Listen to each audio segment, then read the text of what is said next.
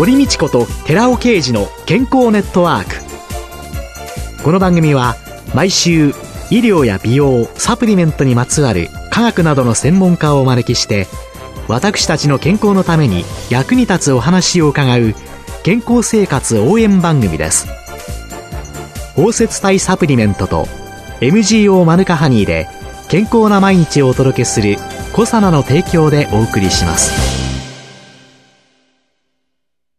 番組パーソナリティ寺尾啓二コサナ社長の新刊最新科学で証明された超効率的に筋肉をつける最高の食事術発売のお知らせですコロナ禍による運動不足の解消のために最新の研究データをもとにした運動法や栄養の取り方をわかりやすく解説します。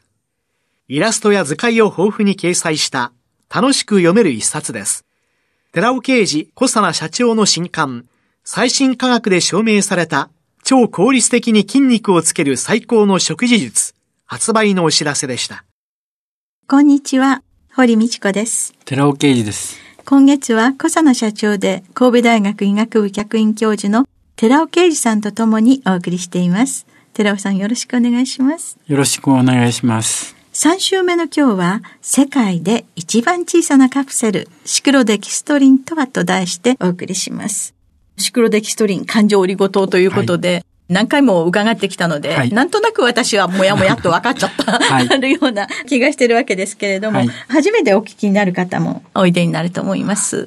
このシクロデキストリン、これは世界一小さなカプセル。これどういうこと？私は世界で一番小さなカプセルというタイトルの本を出したんですけども、非常にシンプルなんですね。シクロデキストリンの中にゲスト分子を入れる出すことによっていろんなことが起きるんですね。これってアイディア次第で誰でも発明家になれるというようなことを書いた本が2005年に出したんですけども、私もいろいろと発見させてもらいましたし、ぜひとも皆さん今日の話を聞いて自分だったらこんなことに使ってみたいって思ってもらったらありがたいなと思って今日はそのお話をしたいんですね。はい。じゃあこのシクロデキストリンっていう感情オリゴ糖っていうのは、輪っかになったオリゴ糖、ね、分子サイズですけども、シクロデキストリンっていうのは1ナノメーターなんですね。非常にわかりやすいサイズとして。髪の毛って0.1ミリなんですね。で、赤血球っていうのが10マイクロメーター。菌なんかは1マイクロメーターぐらいです。最近話題のウイルスは100ナノメーターですね。通常タンパク質っていうのはそれより小さくて10ナノメーター。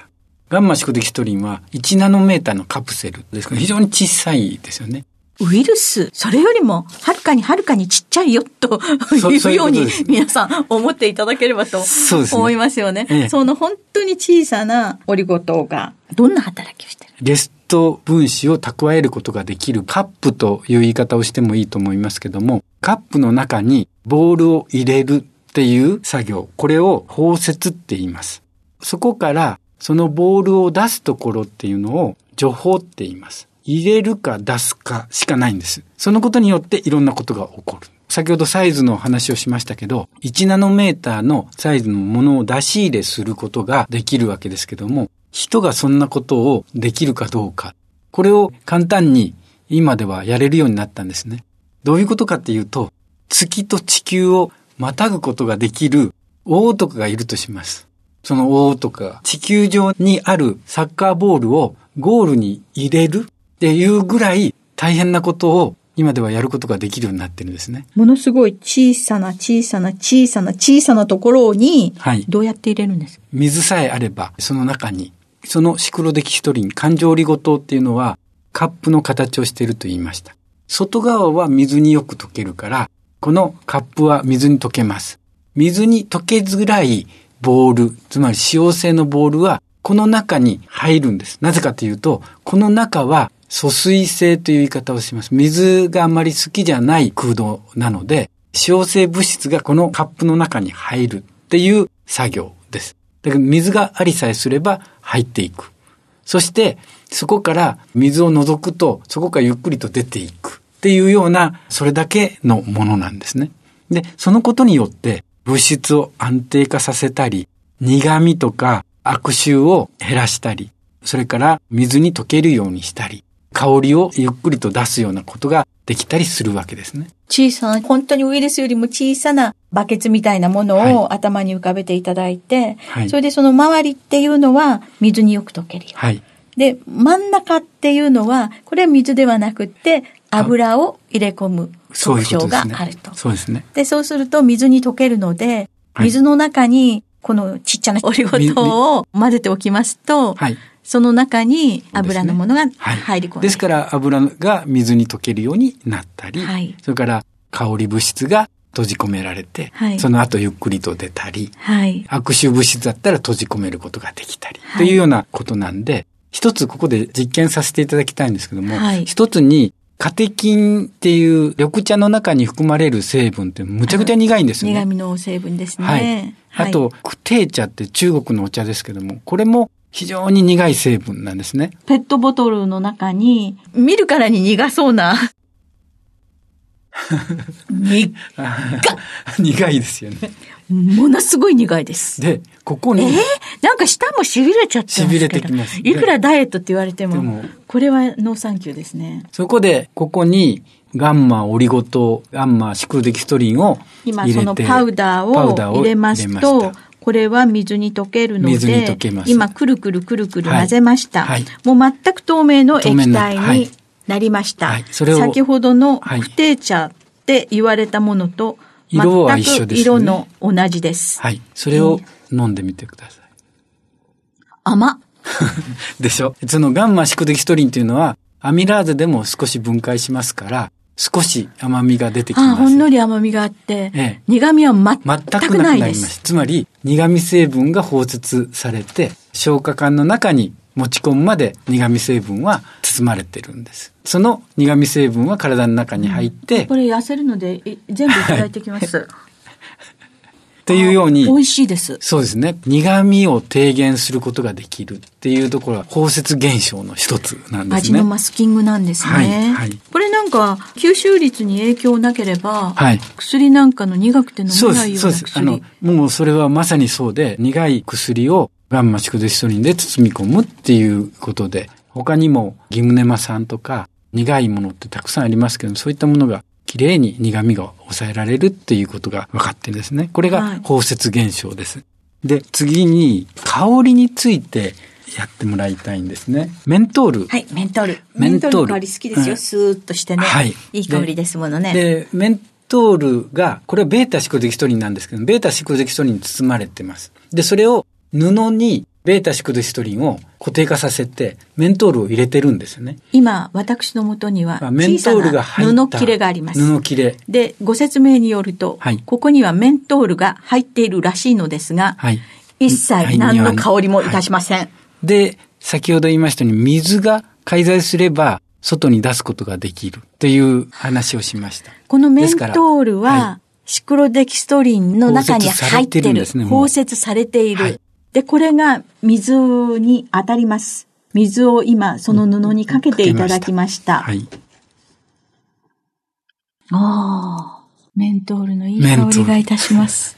これマスクなんかできてたら自分の呼気で、ですから、メントールに限らず、嫌な匂いを取って、いい香りを出すっていうことができるんですよね。あ、そっか。例えば口臭とかそういうのもファーってですればメントール放った後の空っぽバケツさんは、嫌な悪臭をこの中に封じ込めてくれる。はい。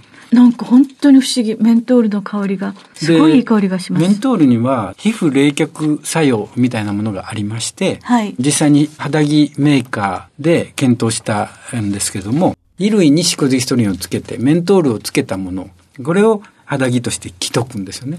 そうすると、運動すると温度が上がります。はい。体温が上がるのを抑えるのが汗なんですけども、その温度が上がるところを抑えてくれるのがメントールですから、メントールをいかにつけたかによって、サーモグラフィーで体温を見ていくと、きっちりとメントールの効果が見られているというようなそういう肌着も出てるんですよね。揮発性の汗とか水分でメントールが出てきて。そういうことです。運動すれば当然汗をかきます。水分が出ますから、その水分によってメントールが出てくるということなんですね。これ本当に夏ね、はい。もうマスク生活、いつまで続くのかわかりませんけれども、こんなものがはい、不織布かなんかにね、ひんやりクールマスクになりますよね。それで私は誰でも発明家になれると 言っているんですけども。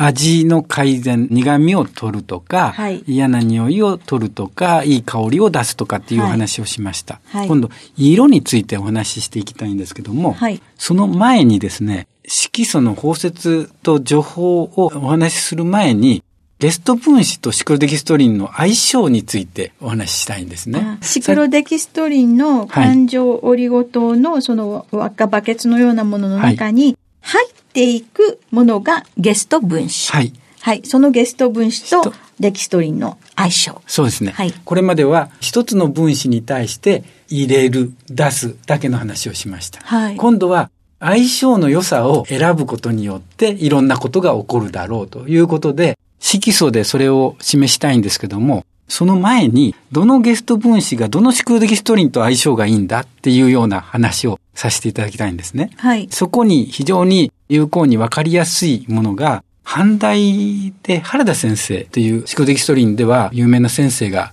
いらっしゃいまして、はい。その先生がいろいろと検討した論文がありますので、はいその紹介をしさせていただきたいんですね。はいネイチャーケミストリーといって、学術誌では本当最高峰の学術雑誌に載せてまして、分子認識という言い方をしてるんですけども、分子ですから非常に小さなもんですよね。それを挙手的に見ている。大きく見えるようにしてるんですよね。非常に面白い検討をしてます。シクロデキストリンのくっついたゲルを用意する。これをホストゲルって言いまして、一方で入っていく側、ゲストをくっつけたゲルがあります。これをゲストゲルと言ってきます。ホストゲルの方には、アルファシクロデキストリンとベータシクロデキストリン。この違いは、アルファはグルコースが6個で、ベータは7個なので、アルファが小さなシクロデキストリンで、大きなシクロデキストリンがベータシクロデキストリン。この2つを用意します。一方で、ゲスト分子がくっつくのは、アダマンタンっていう、これはベータシクロデキストリンとむちゃくちゃ相性がいいんですよね。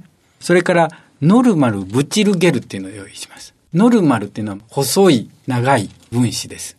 で、ターシャリーブチルって言います。これは同じブチルですけども、厚みがある。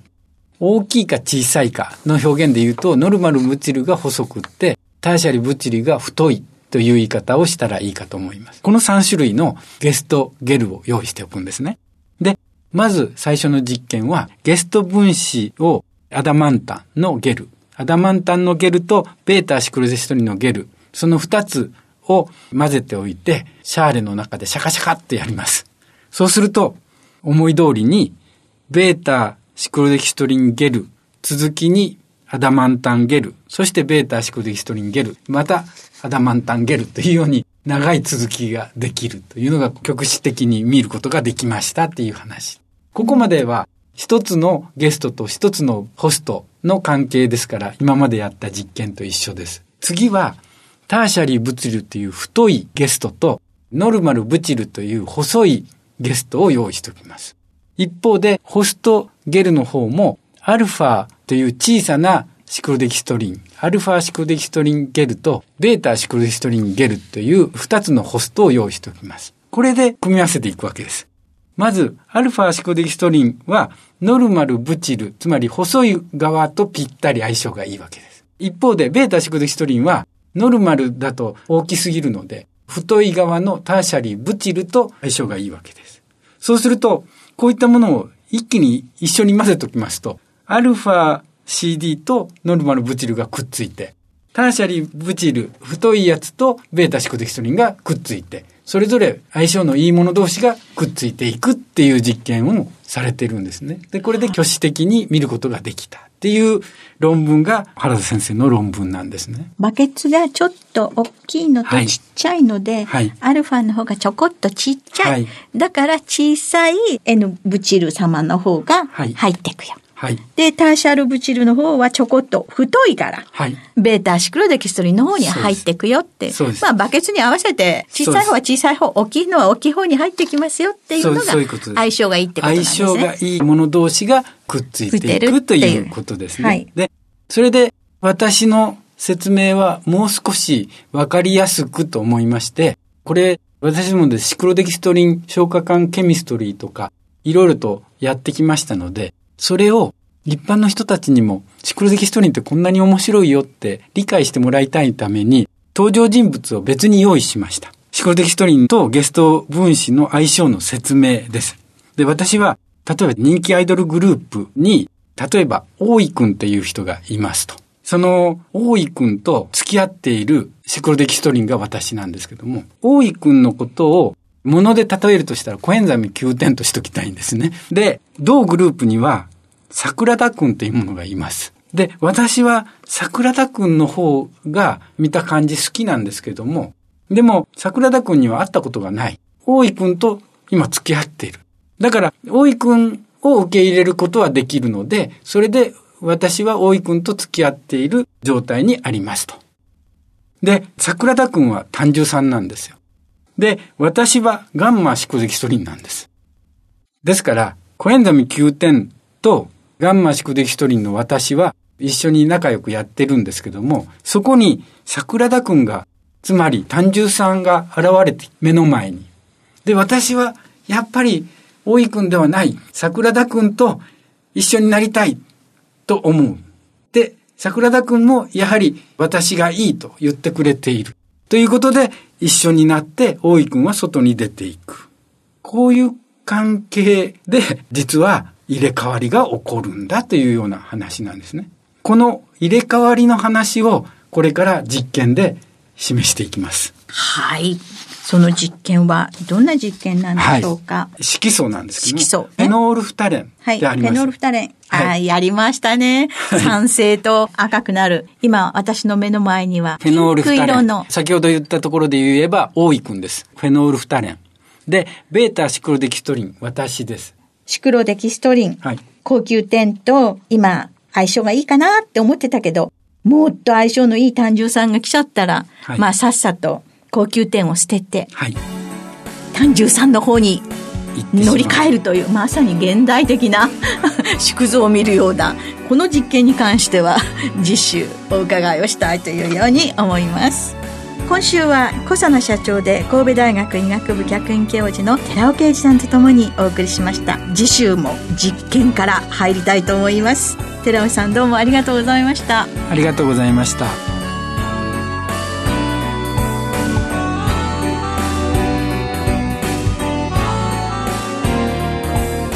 ここでコサナから番組お聞きの皆様へプレゼントのお知らせです。美肌のための3つの成分、レチノール、コエンザイム9点、Rα リポ酸を配合した美容液、コサナのシクロラボラトリトリプルエッセンスを番組お聞きの10名様にプレゼントします。プレゼントをご希望の方は番組サイトの応募フォームからお申し込みください。コサナの美容液シクロラボラトリートリプルエッセンスプレゼントのお知らせでした